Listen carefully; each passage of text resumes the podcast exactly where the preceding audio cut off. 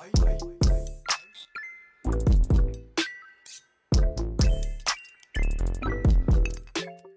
right, in five, four, three, two, one. Hey, everybody, and welcome to another episode of the Moon Tea Podcast. This is a podcast where we talk about craft, community, and building meaningful careers.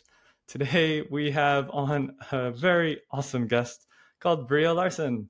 Born and raised in Mesa, Arizona, she started swimming competitively at 17 years old and went on to swim for Texas A&M University we also swam a bit of club together in high school. And at Texas A&M, Breeja made the 2012 Olympic team in the 100 meter breaststroke and the 4x100 medley relay. The relay was able to do a pretty good job and they won gold. Breeja also went on to serve as an athlete ambassador for Team USA in over 20 countries for international competitors, where she continued to collect multiple titles, Throughout her athletic career, she started speaking publicly and being a mentor for many young athletes, turning that into a mindset coaching career. While finishing up her last swim season during the 2020 pandemic, decided to get her real estate license. Now she's working with Launch Real Estate while still keeping a healthy appearance with public speaking and mentoring and gracing us with her presence on the Moon Tea podcast. So thank you so much, Breeja, for coming on. thank you, Hugh. I was super excited. So glad. So if do you have anything you want to add or anything you'd like to say to just kick us off? But really just how excited I am to be on this prestigious podcast with you, Barry. Very good. Oh my Our 12 to 13 listeners, do you hear that? no, very excited. I'm a podcast nut. And so when you told me about your podcast, you, it became my entertainment for the next house project I was working on. So I've had plenty of hours of Moon Tea, Moon Tea podcasts. It's been great. So if I'm one of the followers, then it's probably like 12. Wait, so we have, wait, what, now 14? I'm an avid listener.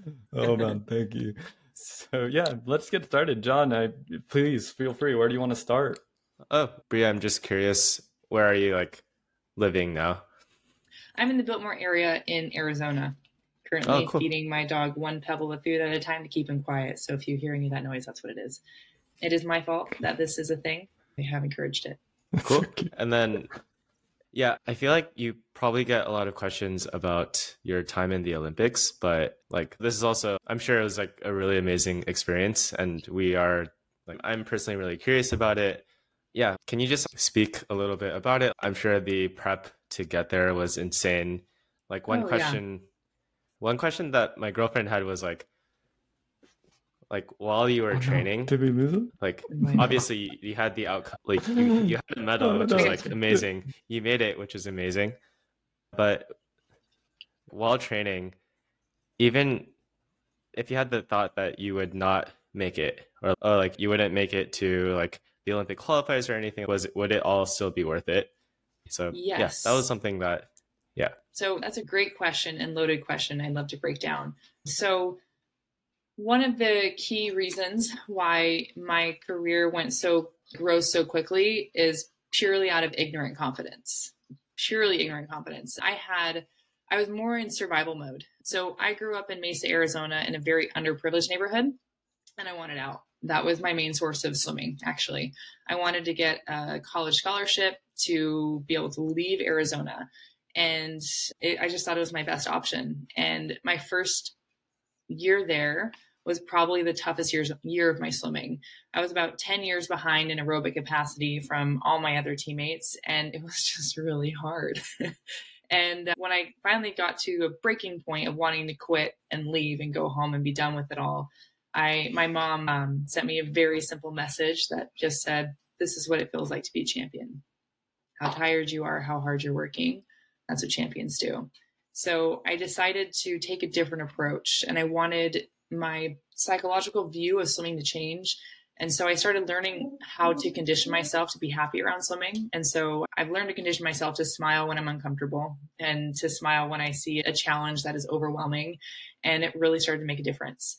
From that point, I was just so blinded by trying to keep everything so positive and only having one option the one option was to make it. The one option was to get that medal. The one option was this. And there was never doubt that crept into my mind. And I think that's mostly attributed to creating neural pathways in your brain when you have those lingering thoughts that will tend to either go negative or positive. I just kept it positive. I was very careful with monitoring my inner thought process and making sure that it always went in the right direction because in my mind at that point that was the only option and when that when i became a little bit more aware after the olympic games going into 2016 i was very aware of everything that could possibly go wrong and was pretty good at managing that but the pressure became really big and i stopped seeing it for the competition that it was and more thinking about how what would happen if i didn't make it and when I started focusing on everything that would happen if I didn't make it, that almost became more important in my mind than actually making the team. So in 2016, I got fourth place at Olympic trials and they take top two. So I missed out on it. And personally, I think that was the best thing that ever could have happened to my swim career because it made me see, realize fairly quickly that it really doesn't matter how many medals you have or how many Olympi- how many Olympics you've attended. It's about the experience. And so I was ready to just retire and be done that summer. I thought maybe I'll just do one World Cup. So FINA, who is a governing body for world swimming or world aquatics in general, hosts nine competitions, or sorry, uh, one competition where there's nine countries that host a swim and you get to travel all over the world. So I thought I'll just I'll do one round of the World Cup and then I'll be done.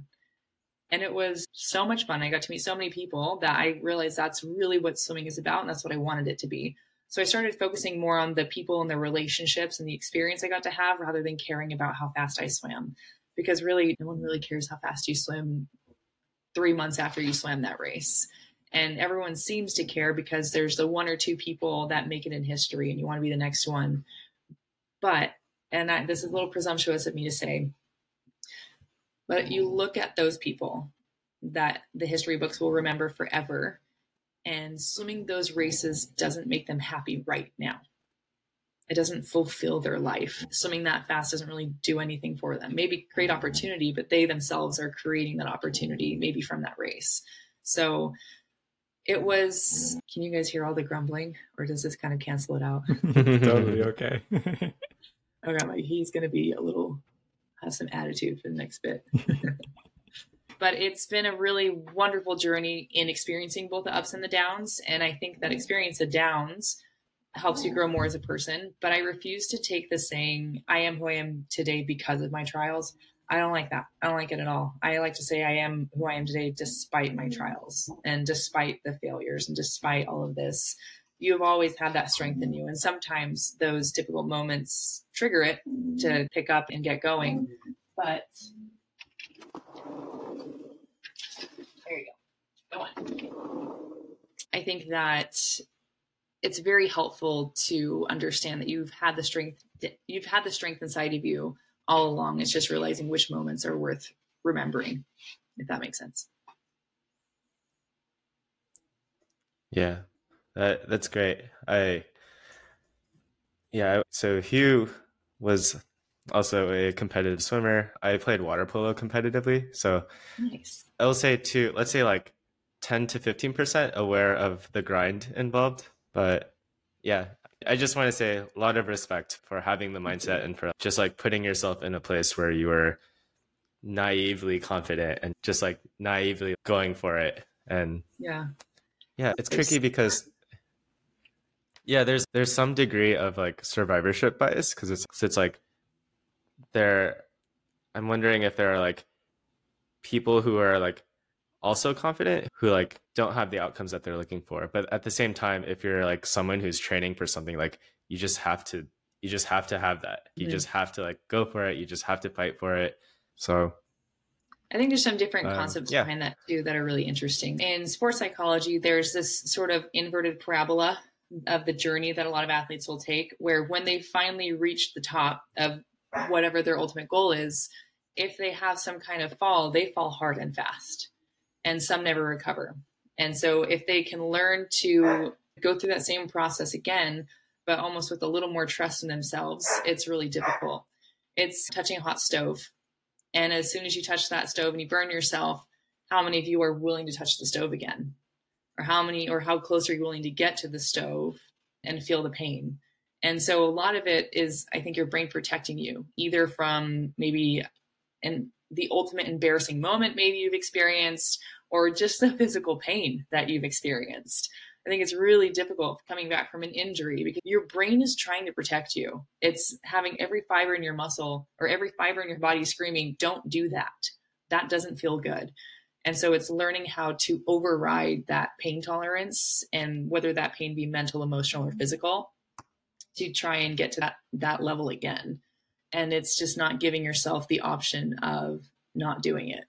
And so it like the kind of encompassing that whole idea is just giving yourself permission to be the best. And I think that's a very scary concept because I think we all have a light idea of what it's going to take to be the best and how painful that journey can be. And are you actually willing to do it? My my favorite thing i people have told me like wow i would do anything to do that i just think to myself would you do anything because if you were willing to do everything you'd be a lot closer to that actual goal that you want but it's a very scary and, and most of the time very lonely road to try and get there i'm making it sound super huh. doom and gloom there's a lot of fun times along the way as well No, I love that a lot. I think something that, you know, I, you're telling me that swimming can be fun. I never believed that. all jokes aside, I do. I'm curious with regards to nowadays having. I I did some competitive swimming in a D3 school and then burned out, and I was like, okay, I'm good. I've retired from swimming in my own way, and now I work and I'm quite. I'm much happier than I was. I sometimes look at people in the startup industry and those who are mm-hmm. CEOs or young entrepreneurs and especially I'm come from the millennial generation as and when I listen to some of the narratives I do hear certain narratives where there's never take failure as an answer okay totally understand that in the right context don't stop don't quit keep going but I also do wonder like having all the success stories of say the Amazon or Facebook, mm-hmm. out of those two to three success stories, there's hundreds, if not thousands, of failures along the way. And I do yeah. wonder how would if there's a, a child or a kid or a young adult listening to this podcast and or even my kid in the future, right? What would be some things we would tell them, right? Do we believe that the night like only believe one goal and have that goal and then don't take failure as an option is the right path? Or is there a more balanced way? Like, I personally would hope my kid would put on a hand mitt to touch the stove next time versus, right. and I'm just curious of having been through it yourself and gone through it where blinders and you just absolutely through the pain and grit and the amount of pain I know swimming can do, especially aerobic capacity exercises and the doubles and the probably triples. I don't even know. If you do you think there's a better way than the true hard grind of just getting in the yards, or is that the only way to achieve such levels of success? I think without the drop, as you said. I think a lot of it is really looking at the mental process too, and keeping in mind all the mental chatter that's going on. Because I, your brain truly is the strongest muscle in your body and can be the most beneficial. And so I think it is a really tough position when you're looking at this ultimate goal per se. And I like to look at a framework called the Eisenhower idea. So people have SMART goals, and this one is a little more simple, where I's for inspiring you have to be excited about that goal. If you're not excited about it, it's really difficult to have that passion and draw towards getting it done. D is for difficult. You should be extremely uncomfortable. I think the discomfort really pushes you to try and increase your skill level. E is for explicit. If you don't have a direct way to get there, make that your next goal. I really think that makes a very big difference in trying to see and track all of the advanced progress that you're making. And then A is for achievable. Now, that's the really tough part.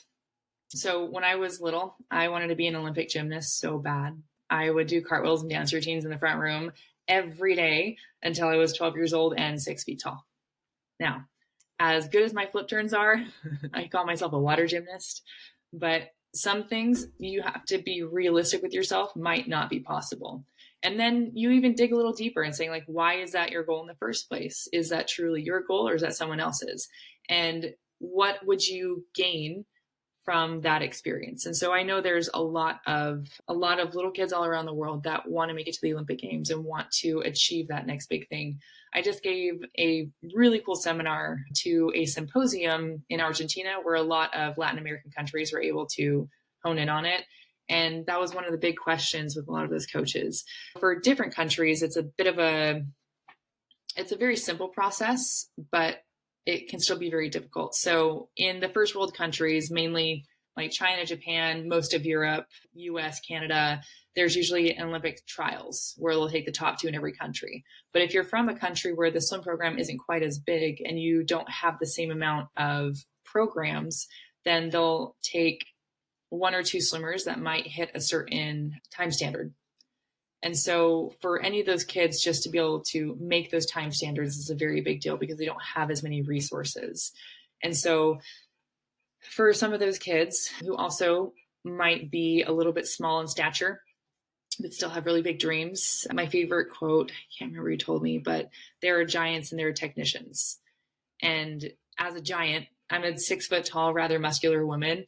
The technicians freak me out they are quick, they are nimble, and I don't understand how when they barely come up to my rib, my rib cage, they can swim circles around me. And so, if there's anyone who doubts their ability to perform well because of their size, there are numerous examples showing them that size doesn't have to matter. Swimming quickly in the water, it's learning how to be more efficient.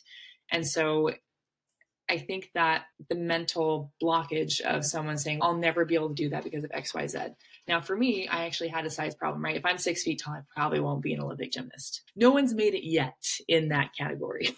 but it's trying to find out the true meaning behind it. So for me, honestly, and it's not a popular goal within that, but I wanted to go to the Olympics because I felt it would give me more opportunities to get out of the financial status I was born into. So, born into a very low income family. And I, I knew this was my opportunity personally to get out. So, that was my driving force. And it wasn't just for me, but it was for my future kids. And so, I think you have to find that kind of driving force and realize what it wants out of that goal.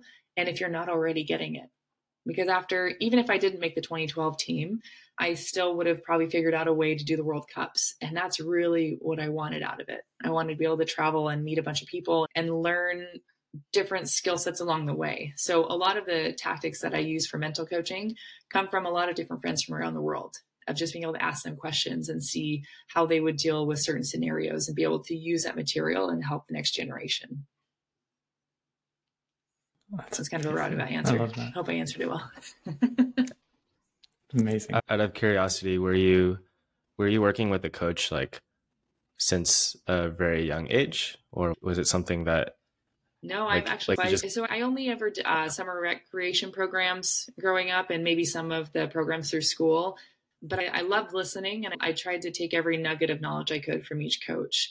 And I've always wanted to be athletic. I remember I when I was like six or seven years old, I remember watching a Rocky movie and going out to my dad, like, Dad, I want to go to the gym. I want to go to the gym, Dad. And here's a little eight year old girl, like, what am I going to do with you at a gym? I started doing like 10 push ups every night and just tried to listen mm. to every piece of knowledge I could along the way. So when people ask ultimate questions, I have always have a really difficult time answering them. Who is the one inspiration? There is no one person. I just grabbed from whoever I could. A lot of the time I get my inspiration from younger kids. Just seeing their raw passion for whatever they're doing and trying to emulate that same kind of excitement or that who is the one role model? There's no one role model. It bounced from person to person. And I think my favorite answer is probably Matthew McConaughey's, like who is who's your role model you're trying to be the person 10 years from now. Like me in 10 years. Who do you want that person to look like and what are you doing to get there? But it is really it's really interesting to see how people will take on their struggles. And i feel like i get to learn and just semi experience what they're going through just through their stories and learn how to encapsulate it package it up and teach the next person how to utilize it Cool. I Hugh, did you have any more questions about about Breeja's like competitive swim stuff? Because I, I was curious about her like mentoring and coaching and like that side of things. Let's do it. Let's focus on it. Cool. You also wrote a little bit about public speaking, being a mentor for many young athletes, and mindset coaching. So that sounds really interesting. I'm curious, like, generally, how do you, what kind of clients do you work with? Like, how do they find you? And then what does, what does the process look like? And yeah, I'm just curious. I'm just curious, like, what that whole thing is.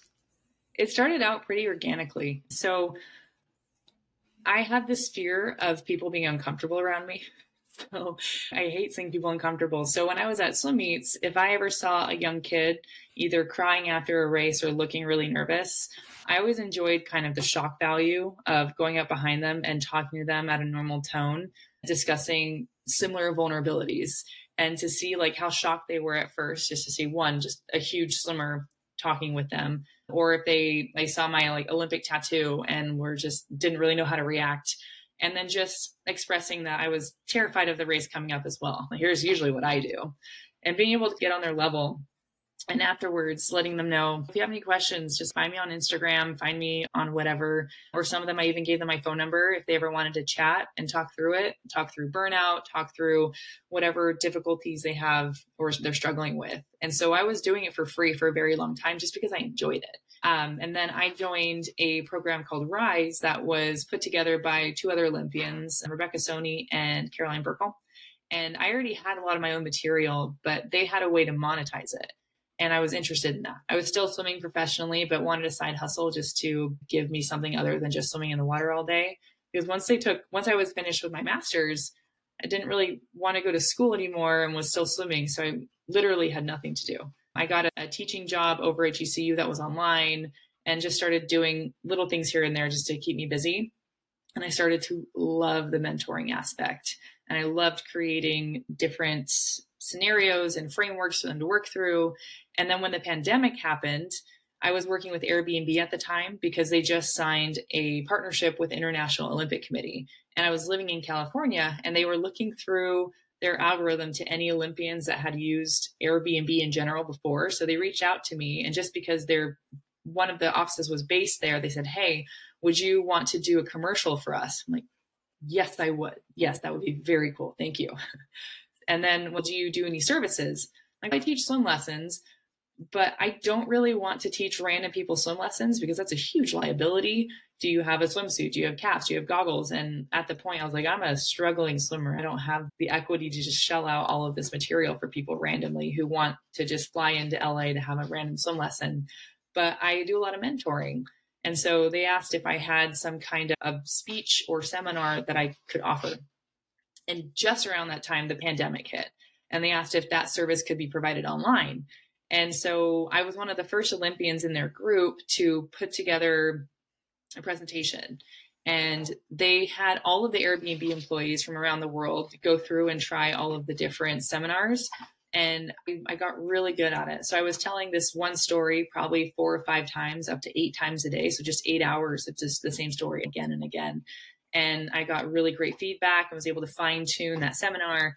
So when it went live for the public, I got people from all around the world taking this because they were bored out of their minds, quarantined, wanted to do something cool. So when Airbnb came out with their experiences that were virtual, you could go from making pasta with a granny in Italy to learning about a stretching routine from an Olympic gymnast, like with her on Zoom with you. Like it was the coolest thing. So when I put together my create an Olympian mindset or goal setting with an Olympic gold medalist, a lot of people were excited. So I just gave them that seminar again, probably four to eight times a day for people all over the world because we can only have about 10 people in each group. I would always put out there and let them know that I offered mentoring to younger athletes. And if they ever wanted to ask questions, they could. So I ended up getting a lot of clients that were not athletes at all, but burnt out CEOs and real estate moguls and individuals who who had retired at 35 and didn't know what to do with their life. and I'm not equipped to be a life coach, or I didn't think so at that time. But I started to realize that they were going through the same mental struggles that athletes do. And so I, there was just one, a couple of months in particular where I had a nine year old in Switzerland a 14 year old in Canada, a 65 year old in San Francisco, and then a 42 year old in New York.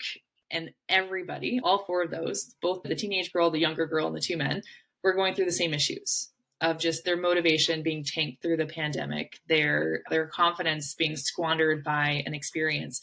And that's what that was my bread and butter in college is paying really close attention to what my brain and my thoughts were doing during the downturns and the upturns to understand how I could condition myself to not respond in the same way. Basically, growing your emotional intelligence.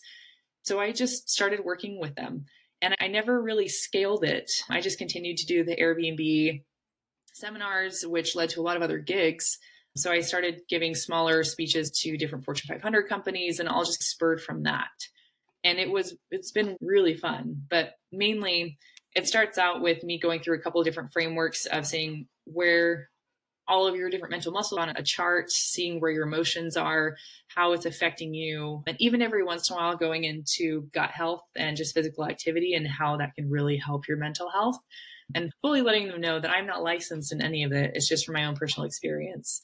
And it has been one of the most rewarding side hustles I've ever had. And I'm trying to make it more into a main hustle but it's difficult because I don't like touting it. it's hard to let people know how much I can help them without tooting my own horn because it's not about me, it's about them. But still sharing my experience and how I can help them with theirs and giving them like direct access to all of the steps that they could take and being able to just go into a vulnerable space with them and be very honest about what I'm going through my life and how it relates to theirs. And so it's almost like a life coach slash therapy session that helps them get through whatever struggles they're going through. And they pay me for it, which is awesome. Hmm. like I probably would do it unpaid as well, but still got to buy groceries. ah, that's cool. And uh, Hugh, do you have questions about? You, did you have a follow up? We can hop in, but you had a follow up, yeah. Um. no, okay. Yeah. That's awesome. Basically, I think the whole transition from your initial career to going into the other real world of non-competitive swimming yeah. becoming oh gosh if this isn't going to be my full-time monetizable gig and how do i become self-sustaining and supportive it seems mm-hmm. like you're definitely doing an amazing job and working really hard. I'm curious of in that sense, like how have you seen your skill sets transition and what are some of those major skill sets that you believe are invaluable that you learned that have transitioned over that you are able to teach and instill in others and bring them up with? I think the biggest thing with that is learning different exercises of growing your emotional intelligence. Like I, I don't even think the whole concept of emotional intelligence was really a thing until the last maybe 15 years or so, or even mental health in general. And I really like being able to take everything from the physical world in athletics and because that's something everyone can understand. That's really what brings them in is that they have all the clients have had a very high respect for athletic achievements um, because everyone at some point has exercised in their life and has felt the physical pain and where they initially give up or just move on to the next big thing.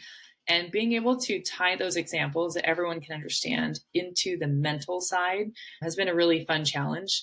And this is probably one of the most humbling things but me being able to do the same so when you first learn a new skill, you might pick it up really quickly within like the physical sports world. And it might take you a while and take you a long time. And then the fact that insecurity pop in the way or past failures can really limit your ability to achieve the next thing can be a really big factor. So one thing that I have always really struggled with on just the on being self-conscious about is because my athletics reached such a high point i was never pushed academically ever. And it's really frustrating to me. I definitely have a very heavy case of adhd and it's really hard for me to focus especially when i'm tired. And with swimming i attribute it to losing a lot of oxygen and just brain cells in general from holding your breath all of the time. Tell me, have both of you, if you've ever done, Hypoxic sets. I, I'm spacey the whole day. Like even now, if I do masters, if we do a lot of underwaters, I won't do them because I know I won't be able to pay attention all day long. but I think knowing that about yourself and your ability is really important to know. So I know that there's some people who are in medical school that can still go to practice and do underwaters all day long and it doesn't affect them. That's wonderful for them. It definitely affects me. I will be spacey. I won't be able to pay attention in conversations if I've held my breath all morning. But I remember there was one night of my biology lab my freshman year. And I remember I was being, I was so frustrated and embarrassed because I couldn't grasp the concept of dependent and, in, and independent variables. I, I was just a mess. And it was something so simple that the rest of my class had a very good hold on. And so I went to my academic advisor the next day and I, I told him that I was just so stressed out. I couldn't do biology. And instead of trying to calm me down and maybe help it finding me a tutor, he just said, All right, pull you all into biology. He just took me out of class, just biology 101. It wasn't astrophysics, like it wasn't astrophysics, it wasn't anything super difficult. It was just biology. But because at that moment mm. everything seemed so overwhelming that I was so scared of just going to one night lab, he pulled me out of the class. And that became a very easy crutch. If something was too difficult in the academics, they just pulled me out of it so that my academic or my athletics wouldn't suffer. And I wish they hadn't done that. I really wish they hadn't have done that. So I'm a huge proponent when it comes to young athletics, telling them that academics come first, always.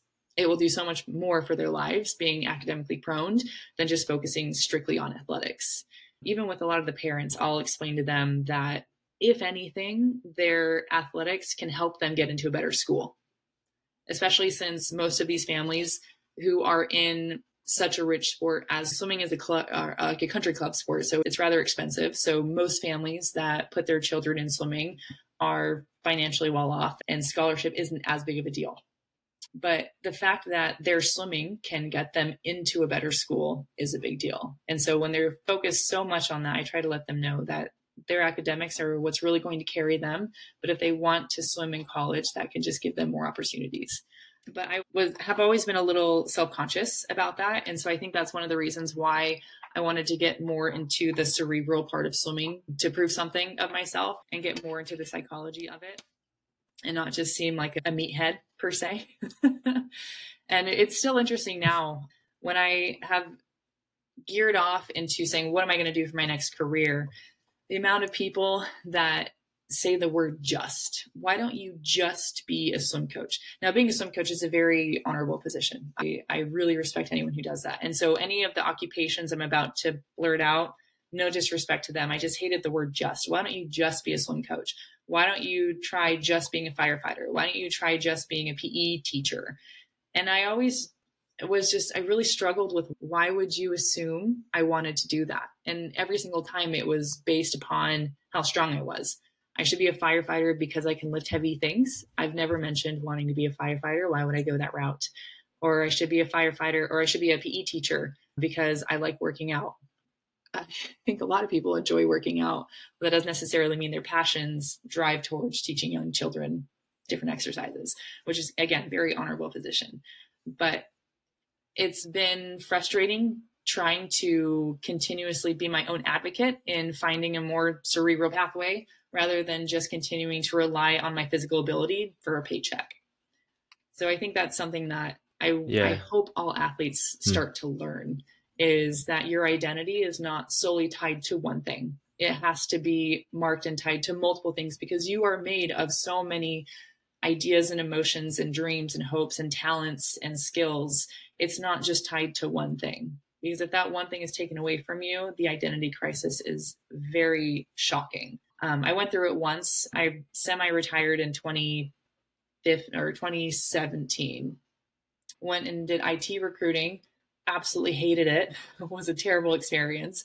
So when I came back to swimming, I knew that the next time I retired, I would be more prepared mentally and understand that my value is never tied to how fast I swim your value is never tied to one performance that we all tend to think it is. Yeah, that's fair. When uh, when people know you for a specific thing, then they, they tend to put you in a box and they say, oh, hey, other people who have been in that box have done this other thing. So, like, why don't you try that other thing? And it's also, hey, what if I want to do something else? Or what if I want to explore a completely different route? And I, yeah, commend you for standing up for yourself. Yeah. So, on your Wikipedia page, I Mm-hmm. saw that you, it says that you graduated from Titans of Investing Mm-hmm. A&M class of 2019. I'm curious what that is and why it's on your Wikipedia page and not the fact that you have a master's degree, for example. that is, that's really funny. I always wonder who put that on there. So Wikipedia is the world's largest encyclopedia that can be individually put in, right? So someone from Titans must have put that in there, which is really funny. So Britt Harris is a very impressive individual. I believe he was the CEO for Bridgewater or handled one of the largest hedge funds in the world. Now he works with Texas teachers, but he's a very prestigious and very Christian and loving man. He created this class basically to, it's like his rendition of the Dead Poets Society. It's just full of these very high thinking and yielding individuals. He has us write a letter of why we want to be there, be recommended by another Titan that's already been in the class, and then go through this huge interview process. And when you first get into the class, so glad have AirPods. You're good, John. like mine would be right after. So, right when we get into the class, the first email we get was congratulations on joining Titans. The other 17 members in this class will be your best friends. You will tell each other all of your secrets and you will be best friends for life. It was very intimidating, but he started the whole course through strict vulnerability. And he just had the most amazing people come in every week. We had class once a week. One Thursday, we would have it in a classroom with Britt Harris. And the next week, we would have what he would call a Junto. So Benjamin Franklin would have Juntos with his closest friends, and they would just think of big grand ideas of how they could make the world better, what kind of innovations they could create. And he wanted to foster the same environment. So every year he has maybe between 50 to 115 applicants, depending, and he'll pick 15 to 16 students to be in that one class. And it's really interesting. He has each one of them write a brief on one of the world leading books, mostly on economics, sometimes other areas. So every week or so, I will get a very well written professional summary of one of the best books. And he has a whole library now where every semester he gets 15 to 18 really well brought out briefs of one of the best books. So it's a really phenomenal networking class that he's created. It's funny that they put it in there. Make sure it's on her Wikipedia page. Thanks, Britt.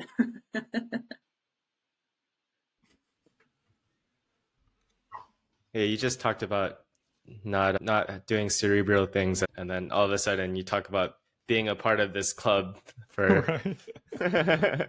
And I, I, think that might have been one of the reasons why my application got accepted. I was a psychology major and then sports management for my master's. And one of the things in the application said, What is the most influential business book you've ever re- read? I was not an avid reader in college. I was really embarrassed by the question because I didn't have one. And my answer was The Five Love Languages.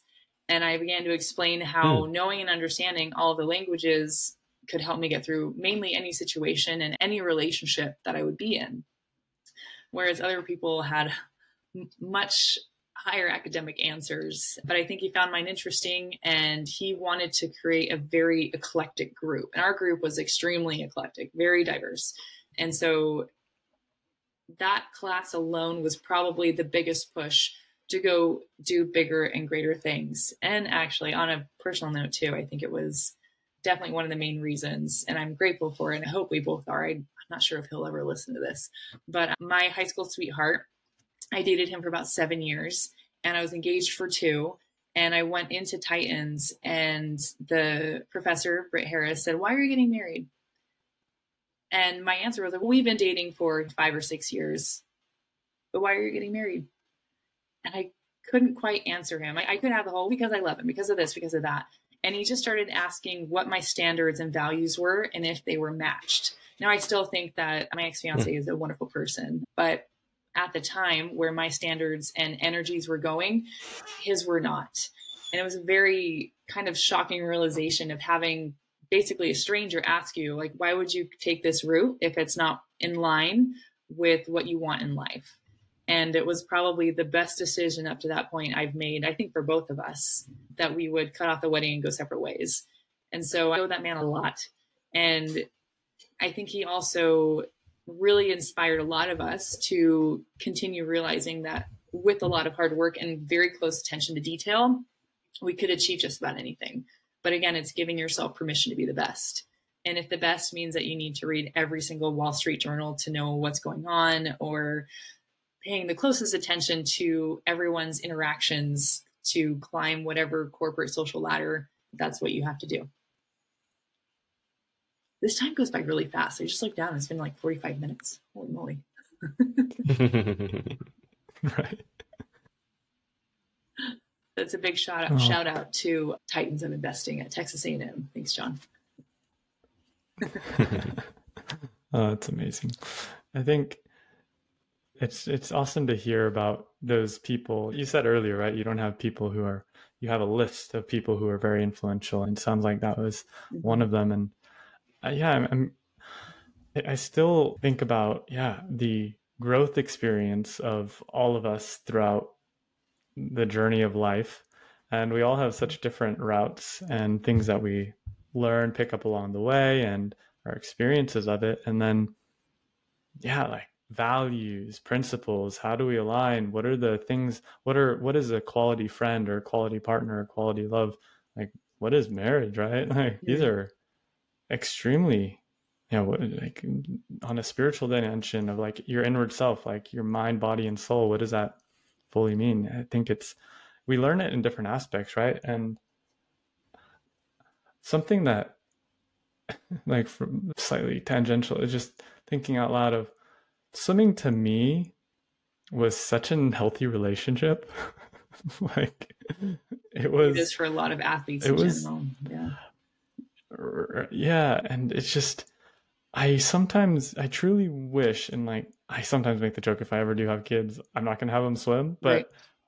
it's like, why do I say that too? And yeah, it just sometimes it teaches, it taught me a lot though. And I feel if I, I really, it's the first time I've heard of the framework. What was it? ICE or idea. ID, so the Eisenhower idea. idea. IDEA, mm-hmm. of course. Yeah. The Eisenhower idea, right? I always know of the Eisenhower matrix. I don't know if they're mm-hmm. in the mm-hmm. same one. When do you delegate? When do you just not do it? When do you do it yourself? And when do you try yeah. to? So it's like, I, I think I know for a fact that I really am disappointed in the in a number of mentors that I had where I feel like and I feel like my career in sports, especially, and sometimes even academics, was the college advisor you had that said you could just not do it or not quit. And it's not that I mm-hmm. quit swimming; I kept doing it. But it's I wish I had the advisor, the mentors, kind of be okay. So what is it you're struggling with, and how do I get to you to see the executable and or the roadmap or journey for what you can progress on next? Yeah, I just when I hear you speak about it, you're like, dang, it's so tough to scale qualitative, educational, healthy mental health thought patterns that translate accordingly into qualitative output of physical or mental feats. And, and what's the why behind it? Simon sinek says how do we and what is the why? Is it just for fame glory or money and riches? Or is it like because of expectations. we enjoy it and we want to yeah and like what are our expectations of is it just for ourselves or is it to give back to others and help others? And very honestly like this is a question that i was talking with with my now wife i guess is crazy but congratulations. um... oh my gosh. I did hear about that. I was like uh, Hugh's married. I was like what? So excited yeah did you see his ring did. oh yeah, it's a the it's a interesting time. In. Yeah, no, I just have this. Anywho, I wasn't on purpose. I swear. I'm like uh, really happy. Oh. I'm like, so can you not know? Okay. Anywho, there's gonna be arrows on the video. What do you think about competition? Like actually for like I've been thinking about it more. What's the point of people competing to have the best time and or what's the point of these people from different countries with different resources that mm-hmm. don't have an equal distribution of resources to really even compete? I'm just like curious of because there's so much other stuff we could be focusing on. Just curious what your yeah. thoughts would be. A lot of there are a lot of different segments on that. So one i'll look at it from the financial point of view. The olympics itself is the most commercialized competition right? Like just after the soccer world cup or the super bowl the olympics is right up there. So you have that one opportunity to make a scene.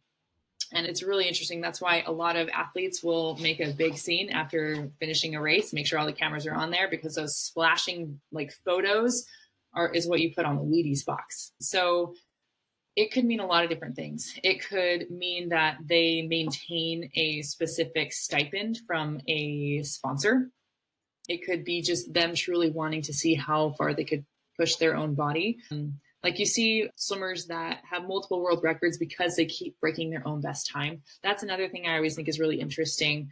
The way I speak probably talks down to the elite, but so when I put down that I've broken nine American records, really I just went a best time eight times.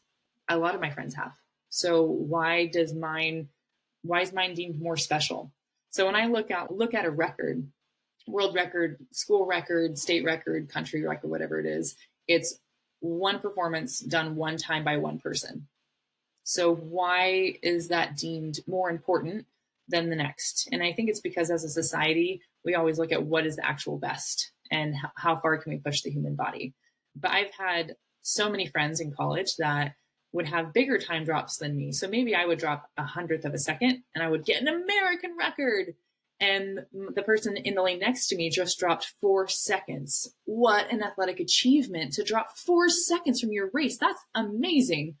But maybe they got fifth place and no one cares. Seriously. I'm like, do you understand the actual physical feat that it takes to break your own time by four seconds? It, it's just, it's groundbreaking to me but yet the person over here who just shaved off a hundredth of a second got an American record. And I know it's more exciting, but it, I think it's just more exciting because it's commercialized. So competition, and what I think of it, especially in in those are there are the true competitors that want to prove to themselves and to the world that they are the best, and then the others that are doing it for the commercial fame, and because they like the attention. I think is a big driving force for some athletes whereas other athletes just are very humble and quiet on their own who just like to see how far they can push their bodies. And so it depends on the motivation behind each competitor, what the competition means. I convoluted answer. I heard that Michael Phelps showed up to a party with all eight of his gold medals. I think it was an ASU party too. If... I'll also add a little bit, which is Mm-hmm. I think it's really beautiful when you have people from people from around the world coming together and like doing competitive sports together because yeah. it's the only context where people are on the same page and we're not like we're not like preventing war like trying to prevent wars or like doing things with it's just like a very it's just like a very simple let's play basketball together and it's like a know, really big everyone is day. better yeah. Yeah. I, what like i kind of like telling people yeah. is oh by the way my, i think michael phelps is really awesome. He's a really cool person. Just teasing him. He's going to become the, the next listener of this podcast so let me just make that disclaimer. But what i tell people like what it's like um, when you are the fastest kid on the playground when you go to junior high you're now against six or seven of the other fastest kids from their playground so then you just learn to be the fastest kid in junior high and then you go into high school and you have five or six junior highs in one high school. You learn to be the fastest kid in high school. And then the high schools go to colleges. And then that's just the next step. So when you're in the competition with people from around the world, when you see them in the cafeteria eating food, one of the most human things you could do, and them being picky about picking out certain vegetables or them being too tired to eat their oatmeal you realize how human everyone really is. And it's just a big playground. And the world record is just like a school record. It's just the people who were crazy enough and had just enough genetic gifts to make it to the next step. But it's just a playground of the next group of kids getting together to try and see who can be the best one, who can swim the fastest, who can hit the ball the hardest. And it, it can be a little juvenile because it the egos is what changes, and it's really fun to witness all the different egos happen. There was there was a specific Chinese swimmer and like the US team has a lot of fun gossip and rumors, and every team does. But there was, I don't know if it was true or not because I was never in the male locker room, but apparently the swimmer had very long nails to help him touch the wall faster. So he couldn't put on his suit. So he had like minions that would all help him pull up his suit because he couldn't be bothered with putting on his competition suit by himself. And I just thought that was so funny. And so it's the egos just get a little bit bigger the higher up the ladder of competition that you go. But it's just a bunch of kids on a playground. so bad. Like a basket. Wow. Oh my Like a god. basket, yeah. Yeah, he had three or four like sweating workers trying to pull up his suit. Uh, and then he's, you should be grateful for putting my suit on, Pretty not me for you. What a uh, that's privilege! What a privilege! One I day you'll tell your children. And the sad thing is, they probably will. Oh. Hmm. But I think you, everyone should remember that with no matter who they're meeting, right? It was, it's always been the coolest thing. So every four years after the Olympics, the Olympic team gets invited to go meet the president. And every single time I've been fortunate enough to meet someone, I was very, very shell shocked or just fangirled very hard with Venus Williams. I, I love her. and Serena. I was pretty shocked with that. Fangirled pretty hard. But even after shaking their hand and realizing that they're made of flesh and bone, just like you and me, I realized that they're just another set of kids on the playground. Um, and you just see all these incredible people that accomplish these phenomenal things, and you just think that they're higher beings almost. But no, they probably still pick some vegetables out of their meals. They probably are too tired to eat their oatmeal. They have their own dramas in their family. They just had the right combination of psychological help, genetical gifts, and just working to no end to try and achieve the school record, per se. I love that a lot. It's a really nice analogy. I like this playground analogy. And so I, I don't know how long we probably are coming to that end, sadly, probably pretty soon. But I just want to ask one final question on that and then take it away, John. Is with regards to the playground, and it sounds so fun. I want to play on a playground if it sounds like that. Like focusing on mental health and focusing on competitive Mhm. mental health, especially as people not scale up, but level up or progress up or aspire upwards. Do you have any thoughts or feedback or words of wisdom in that sense for quality mental health, keeping that and cultivating that boundaries? I don't know how to ask that Yeah. question, but I think it's being honest with yourself and understanding what kind of thoughts are going through your head. So I have a lot of different ways I like to journal, but I think one of the most important ones is when you are in a dark moment and you have the worst thoughts, write them down. Be brave enough to write them down. I don't hmm. care if they don't make sense, write them down. So I, I have a pattern every day at 10:30 at night if I'm by myself, I get super sad. But I know that about myself because I've realized the pattern. But write down those terrible, awful, mean thoughts, put it away for a bit, and come back to it when you're at a level field and read it as if your best friend wrote that about themselves. And how would you help them? And then be brave enough to take that advice. Because when you get up there to that major competition, you will have the most mind bending thoughts of that may not even be rational. I had a little blurb in my one of my Olympic races. The buzzer went off early. I jumped in early.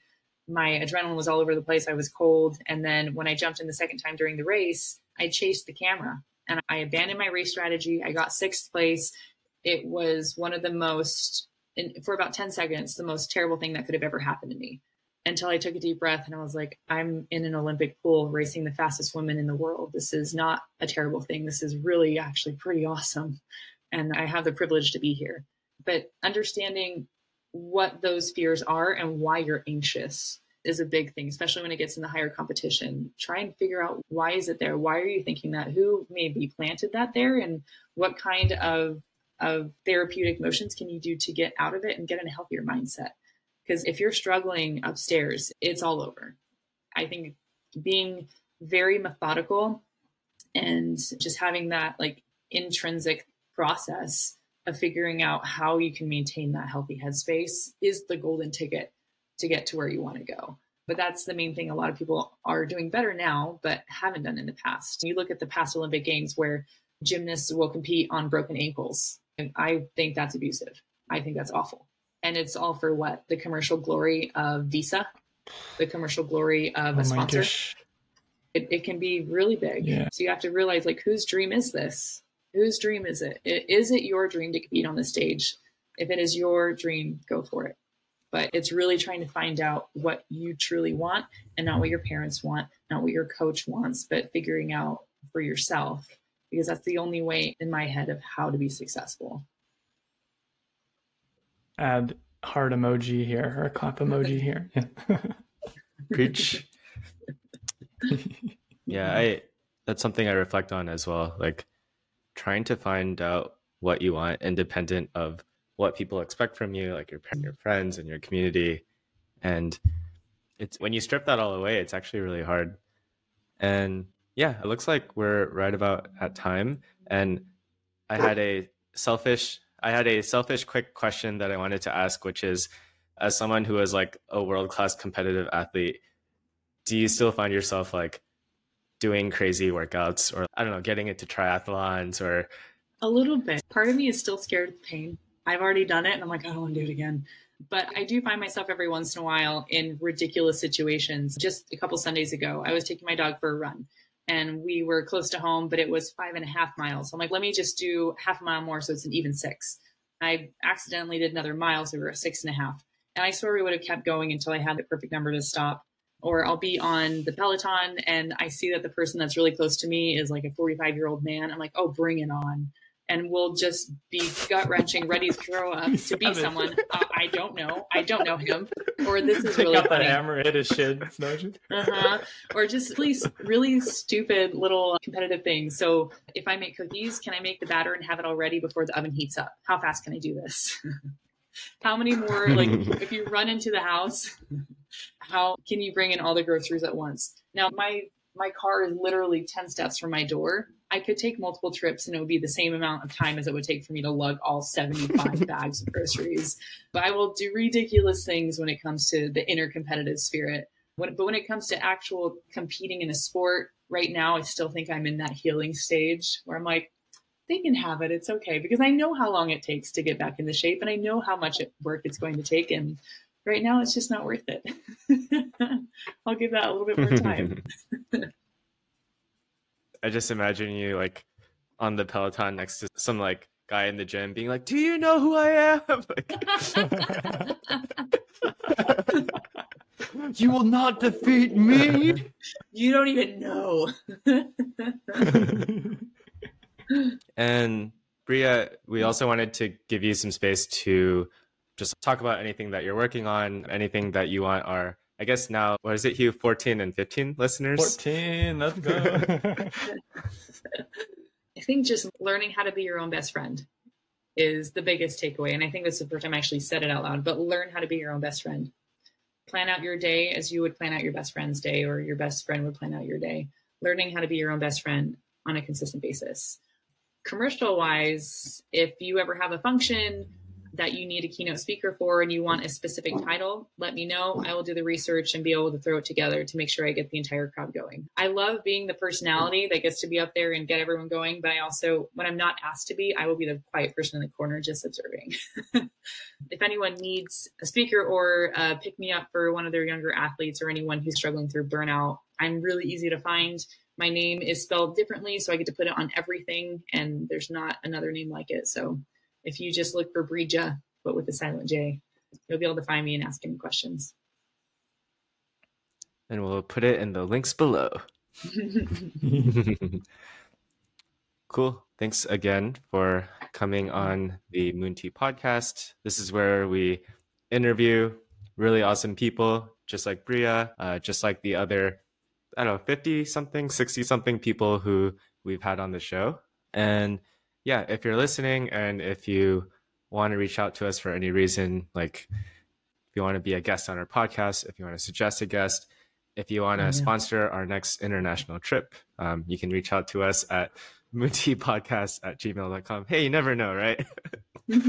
With that, have a wonderful rest of your day. And yeah, thanks everyone. Peace. awesome. Peace. Thanks, guys.